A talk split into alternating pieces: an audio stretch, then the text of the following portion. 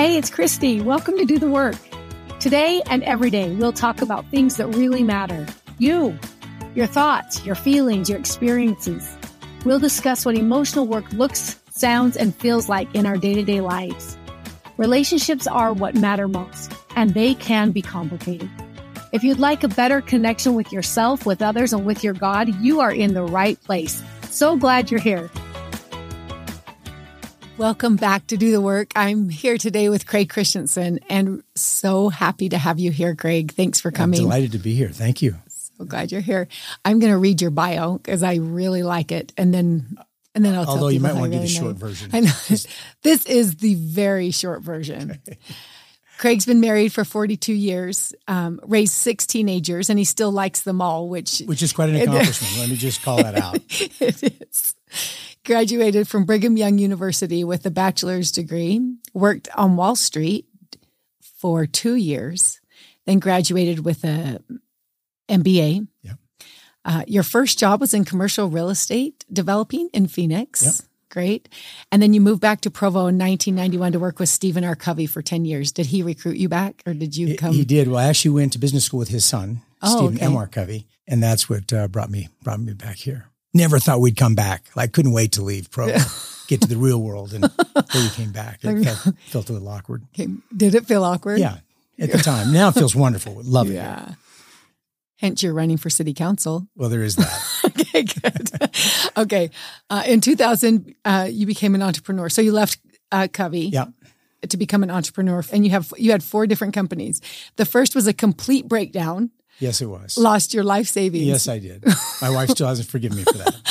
Really? Yeah, it was just a, a total flop. Uh, it's so ambitious. We were about six years ahead of the technology, and it was such a good idea, and it was just a complete breakdown. Okay. The second was a break even. Yeah, that that one was with Spencer Johnson, the author who wrote "Who Moved My Cheese." Oh yeah, uh, One Minute Manager. Yeah, and uh, and so that was a good thing, but you know, it didn't didn't make a lot of money, didn't lose any money. That was a plus. No. My wife was really happy about that.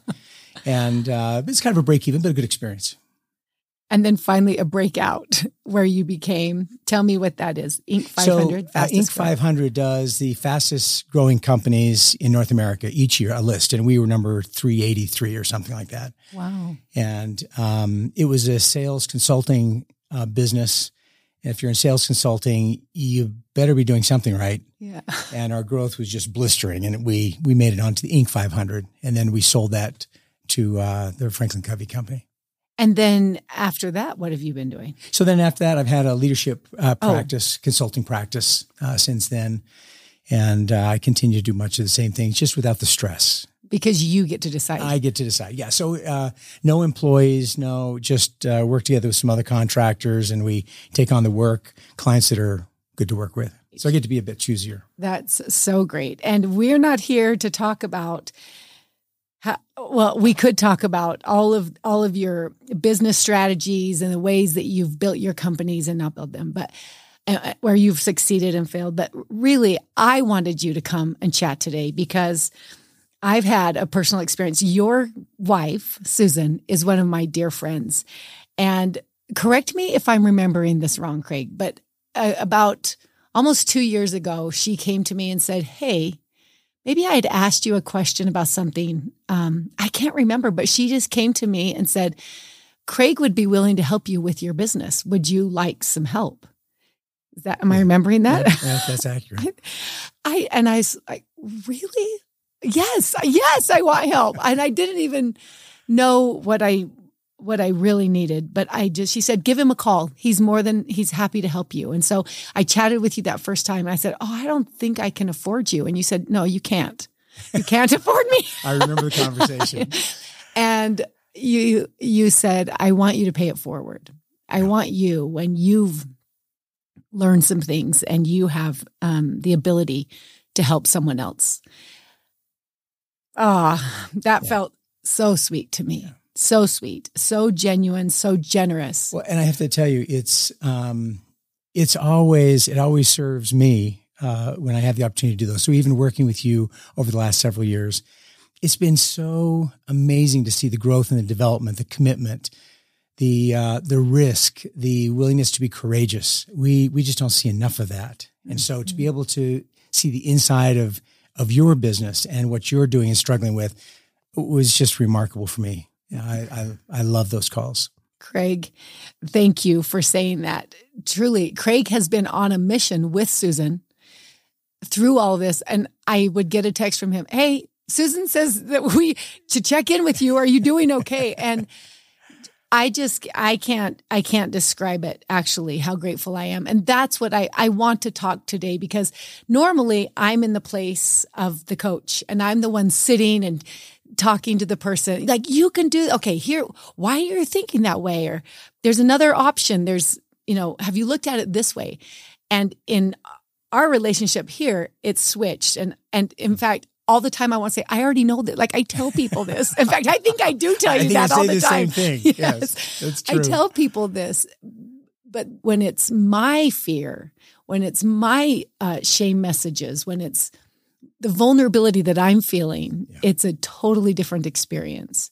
that's so true for all of us. I can't tell you how many times. Uh, so working with Stephen Covey was such a gift because I had the chance to learn from the man mm-hmm. and um, his body of work, his family, his everything about him is just so remarkable. So to work with him up close and to face all those same doubts and concerns, and am I, uh, you know, I can't step in for Stephen Covey, and yet in a lot of situations I would have to. Yeah, and uh, it's interesting. You can teach people, uh, you know, uh, to be brave, to be courageous to actually do it yourself is a whole different thing. So even in talking to you in our coaching sessions, I I identify with all of the things that you're dealing with. And it's just so helpful. Feedback is such a critical thing and we don't get enough of it. Mm. I I was impressed that you actually wanted to hear some feedback. Mm. Most of us don't. We say we do. We really don't. Yeah. But we we need to get to the point where we crave feedback, where we we seek it out and we're curious enough not to assume that we know. We actually assume we don't know. We stay curious enough to actually dive in and find out. And that's what I always loved about you. Uh, you you always remain curious. You always pursue, whether it feels good or not, the courage to just keep going. Thank you. I when you said we should we should crave feedback, I believe we live in a world where we learn to to avoid, to fear, to like if someone has feedback, that means I'm not good or I'm not okay at what I'm doing. And ultimately, from my from my frame of work, I'm not enough, right? I don't, then I must not be okay.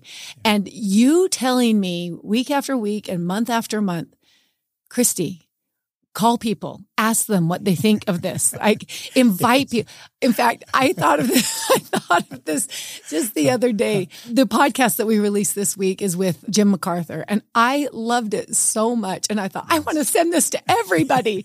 And I was like, I can't do that. I can't be saying, "Hey, you guys, good podcast right here." And then I thought, I'm meeting with Craig today. I'll send it after we talk because that's because that's always what would happen. Right. Is I would talk to you and you would remind me so one of my favorite things to help a client understand is we're here to learn, grow, and progress. Yes. We're not here to prove that we're great or even that we're good. We're here to learn, grow, and progress. And that's what you did for me every time we talked was, Hey, are you learning? Are you growing? Are you progressing?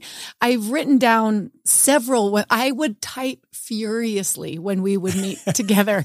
I'm just, I'm, you know, we, cause we just had phone sessions. Yes. I would be on my computer uh, and I would just try and type what you would say. It, it was so impactful for me. And so I have a list of Craigisms that you shared with me and that really one liners that just moved me. Um, hmm. literally moved me physically. I felt like I could move myself. So probably the first one I remember telling my mother that you had told me this. She's like, for heaven's sakes, why would he say that? you said to me, you said to me, Kristi, you've got to fail faster. Yeah. You have to fail faster. And yes. and again, seek feedback, fail faster. Those were not those yeah. aren't a natural response. Tell me. Well, it, it, it makes sense. We we love to think highly of ourselves to create kind of a barrier wall. Being vulnerable is very difficult. And to crave feedback, you you've got to be vulnerable. Mm. And with vulnerability comes curiosity, and with curiosity comes the desire to really seek. What's so what's real? What are people perceiving? Whether you agree or not. Mm-hmm. i mean someone could be totally off. You could just, you should still say thank you for the feedback. Yeah. And i don't mean superficial feedback like how does my hair look today? No. I mean like am i doing the right things? Is what we're talking about today meaningful? Is the time we're spending accruing to something? And this idea of failing faster is all about improvement. My whole obsession in life is helping others improve. Mm. and that ability to be a catalyst and to, to help facilitate people's improvement requires that they break out of um, shells and you're continually breaking barriers and shells and, and walls that don't really exist. And so the idea of failing faster is you're going to fail. Good. Get used to it. Do it often. And with that quick failing, don't keep failing your whole life, but anytime you start something, especially something new. Uh, Kristi, I remember that talking about podcasting. Yeah uh, I don't know how long ago, a couple years ago. Uh-huh. And it was just overwhelming. And you were thinking, ah, oh, you got this great opportunity and someone who wanted to help produce them and someone who was just generous and said, great, let's do it. And you were, you're like, I, I don't know what to do. And I couldn't move. You, I was you, like frozen. You were paralyzed. now you went from that to here we are. Yeah. This is remarkable. I mean, this, this is a testament of failing faster. Show me anyone who's accomplished something meaningful and they could actually document all the fails I mean, I've I've learned to just get comfortable with failing because it's going to happen daily. And instead of looking at it as a judgment, I look at it as if I'm not failing, I'm not really trying. I'm not really pushing. I have to tell you, it's a it's a good part of why I went in, decided to run for political office. Yeah. Never in my wildest dreams thought I would run for a political office. I was always grateful when people did. Yeah. You know, I yeah. always said, hey, yeah. I'm, I'm behind people. you. We need good I'm behind you. We need good people. Uh-huh. But the idea of doing it yourself. And as we got back from Croatia, uh, serving a mission, I was all excited about starting a new consulting practice, a coaching practice. And I just felt so strongly that I needed to run for office. And it was like, where did that come from? And it would not leave. Mm. And I felt impressed. And day after day, it would not go away. Mm. I have to tell you, I don't have any political ambitions in my entire body. Mm. I checked. They're not there. I no political ambitions. So to, to run for office. So then it's like, okay, so how do you do that? How do you raise money? Well, how do you get people to support you? You need those signs in your yard. And I have pushed out of every comfort zone I've known. You go up and ask strangers. Oh, I know. To vote for you. And then and then donate, and then wear your t-shirt. You, money? you know what I mean? Uh, it's like it pushes every barrier that you had, and so I thought, you know, if if you want to make God laugh, tell him what your plans are. Yeah. So I have no idea how this turns out. Yeah. You know, I don't get to decide that. I do know that I need to run with everything I have, and wow, uh, I'm learning all about failing faster. Mm. So it's not just a uh, bumper sticker. Uh, to me, it's a meaningful way to engage with the world. So, so good. I remember you telling me. So, thank you for sharing that. Uh, to me, there's almost nothing that's more inspiring than to hear someone who's been, that has succeeded in the things that they've worked hard at, than for them to say, like, no, this wasn't easy. No, this wasn't just like a, you know, a clear path to right where I was going. I remember you telling to me because I said, um, at times I have this imposter syndrome. Like I feel afraid. And you're like, yeah, yeah, I've had it. I, of course. And I mean, you felt that? I, I have absolutely felt that. In fact, after, so after I sold our, we sold our, our company, my uh, business partner, I sold our company. You're in a position where you can get to, you get, I get to choose what I, what I do. So I started thinking about, so what do I want to do? And I started reflecting on my career and I started thinking, you know, I'm not sure I've had an original thought in the last 10, 15 years. Then I started going back. I started thinking about working with Stephen. Um, the reason I think I saw some success is I became a Stephen parrot. Yeah. And so I would say really cool things like, you can't talk your way out of problems you behave your way into. and people would like drop their pencils and go, oh, and, and I would go, yes. And I remember one situation where I was listening to Stephen speak in a, in a ballroom of people and he used one of my lines. And everyone laughed. And I thought, oh, that was my line. Yeah, that was my line. and at first I was like, and he didn't give me any credit. He didn't even look at me and wink or nothing. And I thought, and the more I thought about it, the more I realized, oh, that was his line. And I'd used it so many times, I thought it was mine. and I realized, then I went, uh-huh. went to work with Mahan Khalsa, one of the premier thinkers in sales and and helping clients succeed and having an, an orientation to serving clients first. And I mean, it's it's very in sync with uh, Seven Habits that Stephen taught. And I became a parrot of Mahan. Mm. And so I would say really brilliant things. And then when I would unpack it, I'd realize, oh, that was that was his. Mm. And so, you know, a few years ago, I started thinking, well, what do I want to do? Mm. And I realized I had lived with imposter syndrome most of my professional career, mm. thinking that someone was going to stand up and go, Hey, that's mm. not you. Yeah. That's, I've heard Stephen say, or I've heard Mahan say it. And just living with that fear of that I'm, I'm not good enough. I need to be better. And no, it's a real thing. Mm. And I'm not sure it's a bad thing. It's just, uh, in terms of realizing that, I think it's just bad to stay there. Yeah because it was helpful for me to think about, you know, what, what do I think? And it was like, oh man, um, that requires some deep thought. Yes. What do I think? And am I willing to let go of this, that shame message that, yes, what if people, what will people think of you and how will this be received? And just be authentic and genuine moving forward failing yes. faster. I'm trying to, you know, I'm trying to picture the different individuals who would be listening to this podcast. It might be a mother driving her children, you know, to the park for the summer, or it might be the CEO driving to work. It doesn't, it doesn't matter. I think we feel that's what shame does. Shame comes in and says, you're not enough. And if anybody knew what you know inside of you, right? You like, exactly. call you out and you'd be embarrassed in front of all your friends at the same time. That's exactly right. And that does not happen. Yeah. It simply doesn't happen. It's an unfounded fear. And so that idea of realizing I'm going to fail, I'm going to make mistakes in relationships, and that's what Susan has been. My, uh, my wife is just so good. I make all kinds of mistakes. I never worry about it like tanking the relationship or she's not. Gonna, I just worry about learning about it and self-correcting as fast as I can. It's kind of like that in in relationships. It's I don't expect perfection from her. She doesn't from me because we we get after it in terms of like fixing and cleaning up yeah. whatever we've done. Yeah. And so I don't feel the need to be perfect. I just feel the need to be aware and clean up my messes quickly. It's so beautiful. So one of the one-liners that you gave me is the spirit of improvement isn't beating yourself up. It's moving it from a club to a spirit of encouragement. It's it's a you just basically what you just said there like if you're just beating yourself yeah. up, if Susan were to say, Hey, you did this and it hurt my feeling, you're like, I'm the worst. I know I'll never be better. Such a loser. Yeah. And yeah. Sorry you married me 43 yeah. years later, 42 years later, right? Yes. It's never helpful what you've told me in different ways as I, it through my business and you're saying personally, just that willingness to recognize you're going to make mistakes. Yes. And you're willing to clean all of them up. Yes and and just and just get it just make it a part of who you are. Instead of this artificial barrier of perfection it's such a such a damming thing in the literal meaning of damming and stopping it. Like when you dam a creek or a river you you impede and prevent the progression the flow. Mm-hmm. and we do that with perfection. Perfection is such a great dam because it keeps us from exploring and and course correcting and learning and and being curious. Instead we try to curate curate perfection mm. and it just messes us up.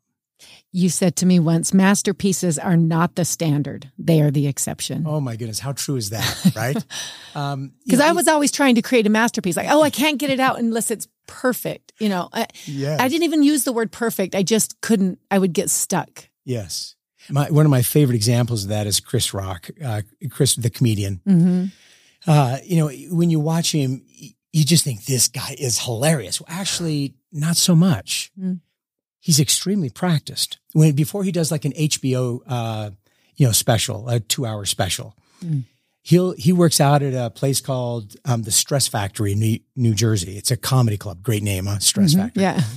And what he does, he takes a, a, a pad of paper and he stands and people go, Oh, Chris Rock, this is great. And they sit in and then he, he tries some lines and like no response. So he says, all right, I'm not going to use that one. Really? And then he'll go through another one. How about this? And then there'll be a chuckle. And if there's, and if he sees more chuckles and night after night, so they start out really pedantic and like that's not even very funny. In fact, someone once he once said that someone told him, "You're not even funny tonight." He said, "Well, and you didn't even pay to get in tonight, so shut up." it's a it's good the, deal. It's the same kind of thing. The only way to get really good is you have to do those, those night after night after night, and so he'll do two months of that before he actually gets into a riff and routine. And then if you watch his performance, he is so good that you actually think he's spontaneous. I saw um, a special once that actually took clips of him in New, New Jersey, him in New York, him in all these different places, and they would splice in and out, and you couldn't. There was not a. He'd never missed a word or a beat. It was so flawlessly memorized that he could be totally spontaneous with it. I mean, Interesting. that's the height of doing it, but Yeah. it was only with a lot of failures. The masterpiece didn't come the first, No, you know, he didn't just no, sit, he didn't just create it. No, he, No, masterpieces evolve, and sometimes they happen, sometimes they don't. yeah. Um, but the but the idea is again to be curious enough to even be willing to explore. Yes. And to, to move past that, you know, imposter syndrome or the fear or whatever it is. Yes, Curious is great. And sometimes we just get completely stopped by our fear. we do. And then what I would say to a coach and what you, I mean, to a client and what you have said to me so many times, like, what are you afraid of? Mm. And when I actually verbalize it, Yeah. I, I sort of just want to like sink down into my chair, like, well, I don't know, maybe the, you know, it's, I can hear it, Yes. but when it's just in my head rolling, it feels very valid. Well, and I have to tell you, uh, it- you know, so running for political office, I Yeah. told my daughter, I said, you know, when you interview for a job, you interview for maybe one per with maybe one person, or maybe it's a group interview and there's five. Yeah. Well, for this job, I actually print signs with my name on post them around the city, so and then vulnerable. I win by popular vote. like, what is what's more vulnerable than that? yes. And that's the that's the idea of being able to push back those insecurities. I mean, those voices in my head, I've got the same voices, and they're saying, Craig, you could lose. hmm And it's the ability to be able to say, I certainly can, and that may not be the masterpiece. Yeah. I certainly intend to win, but I don't get to decide that. Yeah. So yeah, these masterpieces Mm. evolve, and they Mm. only evolve after great effort and uh, great willingness to work. Well, another thing you said to me is if you want deep insights, you have to do deep work. do you love me re- repeating back to you? Well, it takes me back to our conversations. This is great, and but you know it's so true. We uh, we all want to have deep insights. We want to do uh, you know to think deeply. The challenge is, in order to do that, you have to do deep work. Now, Cal Newport wrote a book called Deep Work. Mm-hmm. And I found it very inspiring because we live in an age of distraction. We've got more information now. Um, in fact, it's a it's it's a complete onslaught uh, for our attention. The the challenge now is to be focused. And so in deep work, he talks about that ability to turn off all distractions and actually think about a topic or something you're writing about or studying for a period of time, for 45, 50, 60 minutes. Yeah. And man, that's hard to do.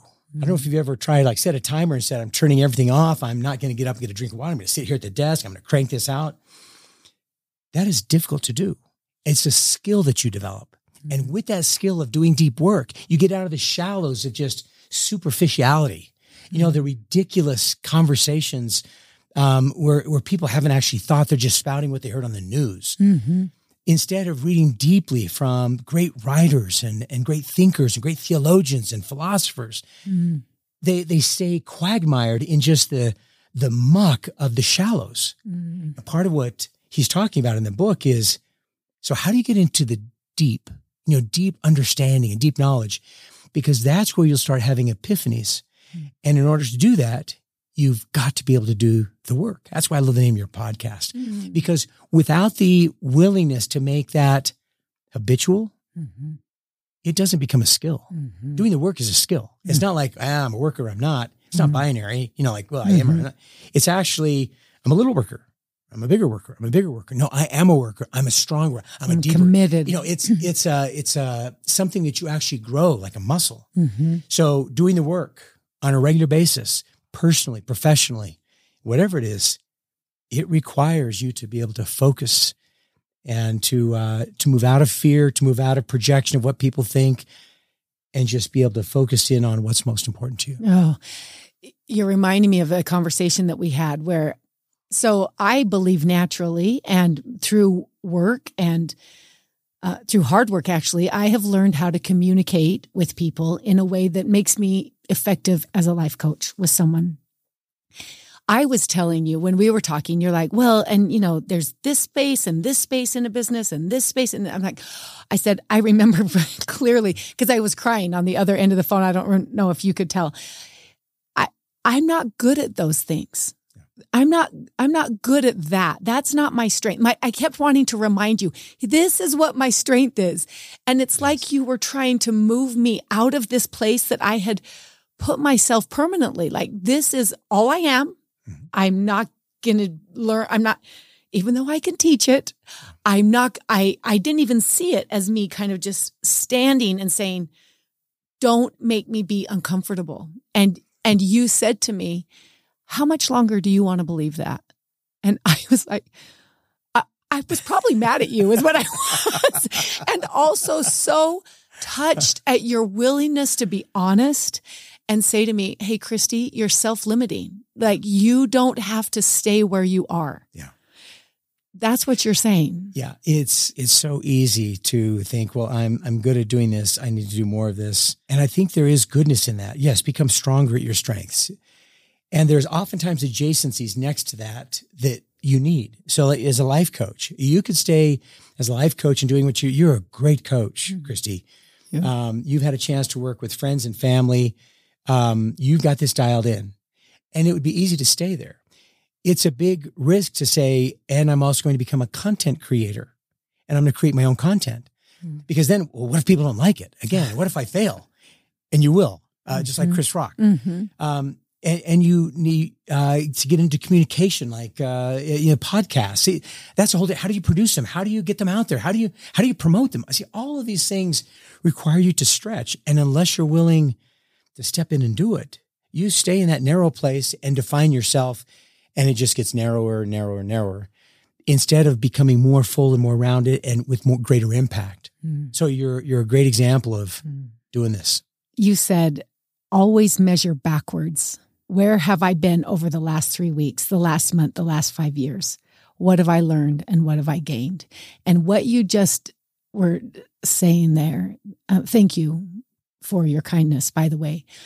But as humans, we're almost always um, comparing or competing with people, frankly, we don't even know generally. Yes. yes. And we don't have any idea what's going on in it's, their it's, real it's life. in our experience. DNA to do that. Yes. Well, you actually said the brain is checking with itself four or five times a second to see if it's safe. Yes.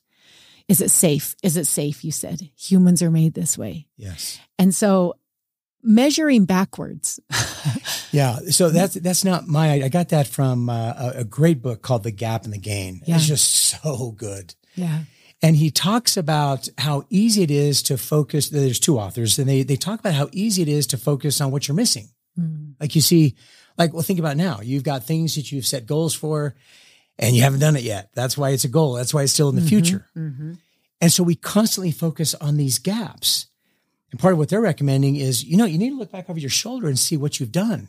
I have to tell you, this is one of the best practices that I've adapt, uh, adopted.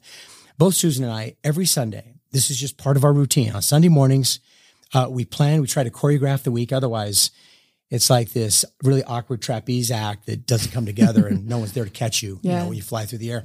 So we do, we do some, we do some planning and organizing of the week. We always do a gratitude journal and we say, what were the gains from this past week? And so they don't have to be like, mm-hmm. you won the Pulitzer Prize. They could be things like, um, you had lunch with, you know, uh, your, uh, your son. You, you had, uh, we had a, a memorable uh, date. We did this. We got a good news about, and and we just start listing it. We come up with five, six, seven. The list starts going on. By the time you you start looking at, it, you go, "Wow, that was a great week." And it's focusing on the gain instead of saying, as we look forward, oh, I still haven't taken care of the taxes. We need to get this done. That so medical good. bill needs to get paid. We got this. And, and so it's all about the focus. So if you really want to know how you're doing, turn over your shoulder, look back over the last week, make a list. And I'm telling you, you're going to look at it and say, wow, I've really done some good things. Mm. And that makes all the difference in Mm-hmm. terms of how you move forward. It's really, really good. Thank you. So I have clients and uh, myself, I will put myself right in there that want to change, want to make changes in their life. They they want to do things different. They recognize that some of their behaviors are hurtful to them and to the people that they love. And often what I will hear is I just I've tried so many times I can't. I just I can't change. And you know, I look at you and Susan, and I think you're probably two of the most disciplined people I know. Were you born disciplined? like, did you just come out like, let me organize the Well, toys? I don't know. Uh, for everyone listening, it's a low bar she's talking about. Uh, Yeah, no, Um, it's actually not. I, you know, I, I think people do have some dispositions Mhm. kind of just naturally. Mhm. And I grew up. My father was in the uh, was in the Air Force, and so kind of a military background. My mother was a stickler, seven kids, Mhm. you know, under the age of you know 15 I mean, Mhm. so she had order. So I grew up with order and discipline, Mhm. Uh, and that doesn't help when you get older and you don't need the discipline. Keeping the discipline, Yeah. you know, when people talk about their they can't change, Mhm. and because I, hear that a lot as well. Mhm. The root is usually not that they can't change; they're not willing to let go of certainty. Mm. You see, they have certain beliefs, certain things that become rigid for them. The danger with certainty is that it it actually erases two key human attributes. Empathy, where you have the ability to actually understand what someone else is feeling and, and Mhm. experience it with them, whether you agree or disagree, you can experience it with them, and imagination, where you can actually picture something different. So when you're certain, and whether it's a political certainty or a religious certainty, I know that, and you lock yourself into, or a belief about yourself, I'm just not good at that.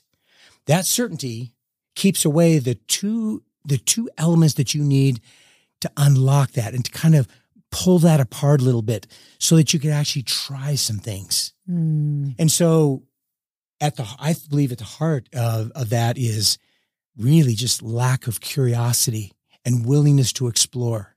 So anytime I hear that, as I share with people, you know, what I've just shared with you, I Mhm. ask them, so what are you not willing to explore? What is, what's off limits for you? And then you can start kind of pulling it apart. Mhm. But until then, it's like, yeah, I, I, I'm just, I'm not good at that Mhm. instead of a willingness to try and fail. Well, and as you say that, the uncertainty, it's almost because generally speaking, when someone wants to change and they don't, they're not in a happy, it's not like, hey, I'm all, it's all good. I'm It's fine. I'm doing Yeah, great. I'm yeah. at the top of my game. It's not. It, they're saying like something's hurting. This doesn't. Yes. But when you said the word uncertainty, I love that because it's almost like I know this pain, Yes. but I'm afraid of what stretching or letting go of the uncertainty, the vulnerability, that that discomfort. I'm afraid of that, and I I love that word, just that word where you said it's it's uncertainty. Yeah. So so insightful. I'm a believer that change is hard. Do you believe it, or do you have a different? I, I for some reason I feel like you would say, "How long do you want to believe that, Kristi?" well, that's not fair. Well, I, I'd have to answer it on two different ways. Um, is the nature of change, uh, I would say challenging? Absolutely. yeah. Yes. Yeah, of course. Yes. Now, what makes it hard is when we become rigid and we're not willing to fail. Because anytime we come close to failure, then all of a sudden it's a personal identity, you know, Mhm. like, oh my, what's the matter with me? And we go into all kinds of shame and the other things and blaming. And so, uh, is it challenging? Yes. Does it have to be hard? No, no, it doesn't. It doesn't any more than mowing the lawn. It doesn't have to be hard. No, it's monotonous. It's really hot sometimes. You get those grass stains on your shoes. Mhm. Um, but it's not, doesn't have to be hard. Again, you could actually look at it like, all right, so how could I do this in a way that I don't get grass stains? I do it in the evening when it's cool. And uh, again, if you got curious and creative, some imagination, you could address those, but we just get so rigid that we don't, we don't try. Oh, thank you for that. That is, yeah, and and the rigidity often comes from fear of what it what it will mean, right? Like Yes. I'm just going to be stuck right here Yes. because I'm afraid of what it will. You know, I'm afraid of failing. I'm afraid of succeeding. uh, Whatever Yes. fear, fear can be so loud. Um, you said to me, just because you can do that doesn't mean you should. Oh, yeah. time, which was so helpful for me because just to stop myself and say, how am I choosing to spend my day? What am I, what, what do I value? Again, all things I teach. I mean, if my clients are listening to this, they're like, what? You're, I mean, you're listening. but yes, the answer is always yes. yes. I am so human and have the same shame and fear and, and learning right along with everyone that I'm, you know, working with. We all do. But that phrase, just because you can do it doesn't mean you should. Yeah. You know, we have so many opportunities. Um, running a business as an entrepreneur, it's one of your biggest challenges. You're starting a company you could be all things mm-hmm. and you don't have the resources and you've got to choose wisely and mm-hmm. and you learn very quickly just because we can do that at a personal level just because you can make money should you mm. I, I, loved um, you know in the psychology of the book the psychology of money he talks about the moving goalposts and how we have a goal to i want to make a million dollars and then when you make once you make a million well i want to make three and once you make three, oh, I need to make 10. And instead of actually going across the finish line and saying, woohoo, I scored, I'm good. Yeah. We keep moving the goalposts further mm. and further away. And so you see a lot of people as they get to the, towards the end of their most productive part of their careers and then retiring and like just doing nothing. Yeah. They should be actually just pushing further and like, what can I do now? How do I contribute? I mean, it's a, yeah. it's a great opportunity for contribution. Yes. But just because you can uh, continue in this job, continue in this relationship, continue making money, continue uh, being a life coach and just that mm-hmm. doesn't mean you should. And that ability to actually step back and say, is this my best and highest use? What what could I possibly be missing? And that's where without feedback from others that you know and love and trust, mm. you, you wouldn't have a clue. And that's when other people say, Kristi, you should be doing a podcast.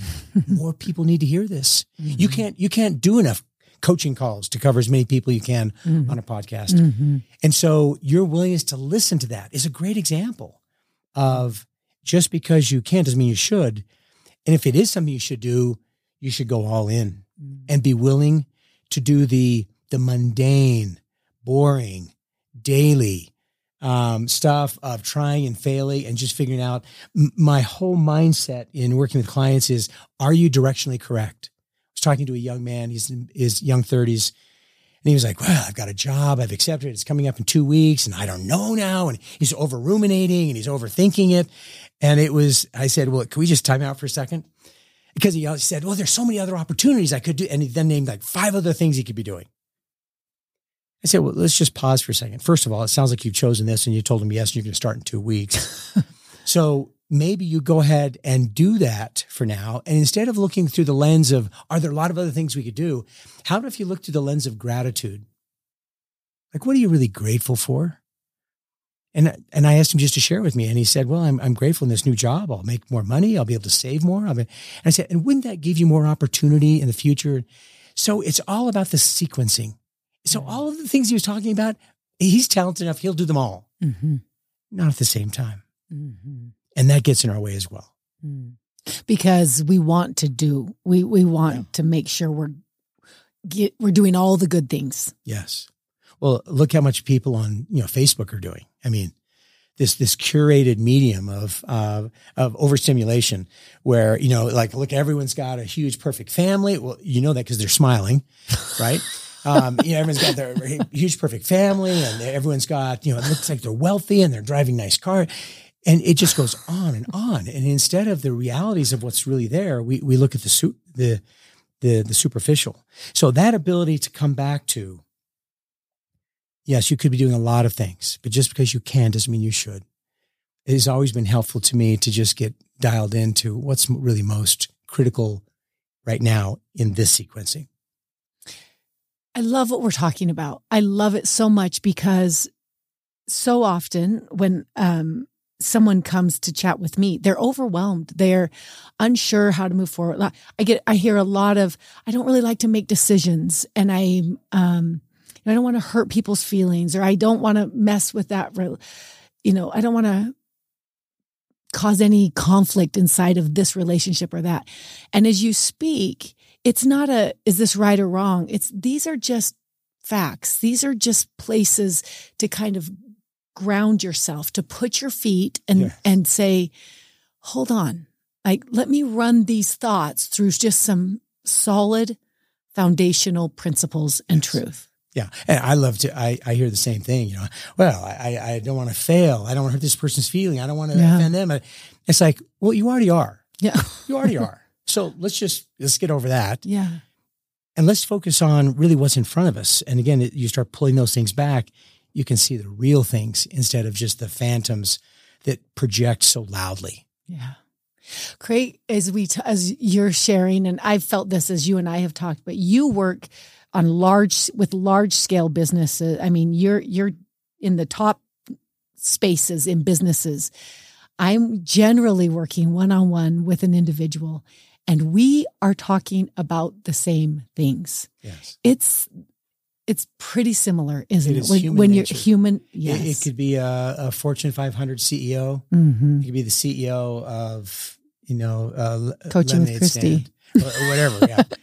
and uh, I loved your interview, uh, J Dogs. Uh, yeah, a great example. I yeah. mean, what what a tremendous success story, and all of the pain and grief and failing, and and it's just about staying directionally correct and you you you narrow in that that field of what you're involved in but you don't start that way mm-hmm. you sequence that way you, you start wide and you start figuring out what works and doesn't work without that willingness to to be courageous enough to fail without the ability to really focus in on what's most important mm-hmm.